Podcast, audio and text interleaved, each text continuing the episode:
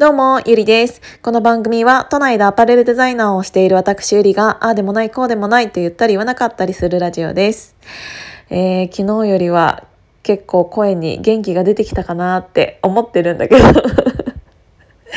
いろいろご心配をおかけして本当に申し訳ないです。もう久しぶりにノート書いたよね。あのー、結構、なんて言うんだろう。やらなきゃいけないことってたくさんあるのにもかかわらず、あのー、気持ちを吐き出したいって思って、なんか夜中にノートを書いたんですけど 読んでいただいた方は本当にありがとうございます。うーん、なんでノートを書いたかって言ったら、自分の伝えたいことっていうのをたくさんの人に伝えるためにどうしたらいいのかっていうのをすごく考えたの。で本当にこれってシンプルだけど、うん、やってない人ってほとんどなんじゃないかなって思ってたんだけど私はこうやって毎日のようにヒマラヤという音声配信アプリを使って、うんとこのラジオを聴いていただいている方にいろいろお話をさせていただいているんだけど、えー、ラジオを、うん、主として聞いている人もいれば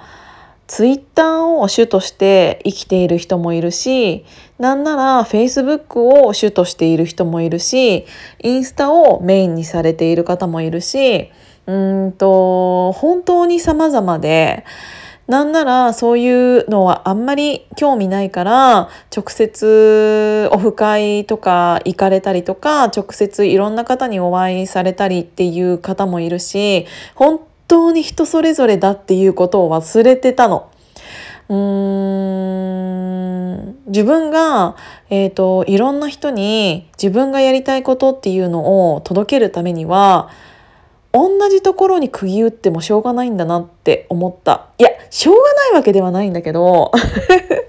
しょうがないわけではないんだけど、今お話ししたように、えっ、ー、と、たくさんの人がいて、その人その人のえーと、動き方っていうものがあるから私だったらヒマラヤが一番発信はしやすいかもしれないけどそこってもう、えーと、パイは限られていて聞いていただける方っていうのは聞いていただいていてでもそれでも、えーと私のこのフォロワーさん400人弱今いらっしゃいますけど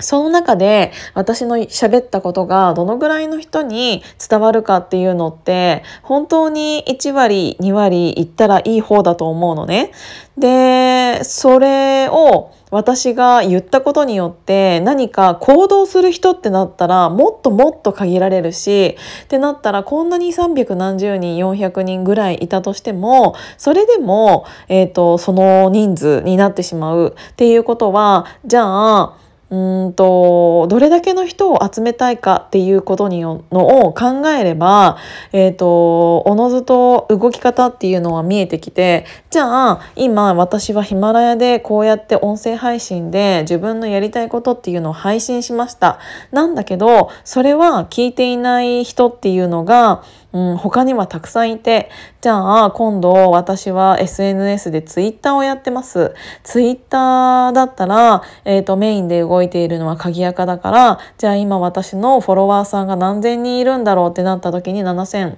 今500人ぐらいかな。で、7500人のうち、私の、えーと、ツイートを見てくれている人っていうのは何人いるんだろうって言ったら、本当に1割にも絶対に満たない。なぜかというと、えーと、そんなに多かったら、どんどんツイートって流れてしまうから。で、流れてしまうんだったら、じゃあ、どうやったらそのツイートを見てもらうかって言ったら、そこの、えーと、リリプを増やしてもらえるような記事にしなきゃいけない。ちゃんとそのツイートっていうものが上に上がるように考えなきゃ設定設計しなければいけないっていうのもあるし単純に何回も何回も同じことをしつこいかもしれないけど、えーと、ツイートするっていうのも一つの手だと思うしじゃあ、えーとツイッターもあんまりやらない音声配信もあんまり聞かないっていう人が、えーと、インスタだったら見ます。ってなったらじゃあインスタでもやりたいことっていうのを写真とともに配信発信してみるとか、えーと、長い文章を見た方が、えーと、気持ちが伝わる人だったら Facebook だったりノートだったりっていう本当にさまざまな人がいる中でそういうたくさんの人々に自分の気持ちだったり自分のやりたいことっていうものを伝えてなんなら、えーと、そういう人に参加してもらうっていうことをするためには一つの方法だけじゃダメなんだなって本当に思った。えーと、しかも一回言って、えーとなんかさラジオもそうなんだけど自分がその時そういうアンテナじゃなかったら聞こえない言葉ってたくさんあるじゃないですか。どんなに、えっ、ー、と、何回も何回も同じことを言ってたとしても、初めて入ってくる言葉ってあったりするんだよね。ってなったら、大切なことは、とか巻き込みたいことっていうのは毎日毎日言わなきゃいけないんだなっていうことをすごく、えーと、勉強したうんなんで私はたった1回の Facebook だったりとかそういう記事を書いただけでえっ、ー、とみんなが見てくれているってなんか勘違いしてたなってじゃあみんなが見てももっともっとみんなに見てもらうためにはどうしたらいいのかっていう、えーと、ことをちゃんと自分でうーんもっと考えてやってなかったなっていうのをすごく感じた。なんか時間がないっていうのはもう言い訳にしかならなくてえっ、ー、ともうありとあらゆる手を使って 手を使ってって言ったらちょっと言い方が なんか詐欺師みたいな感じで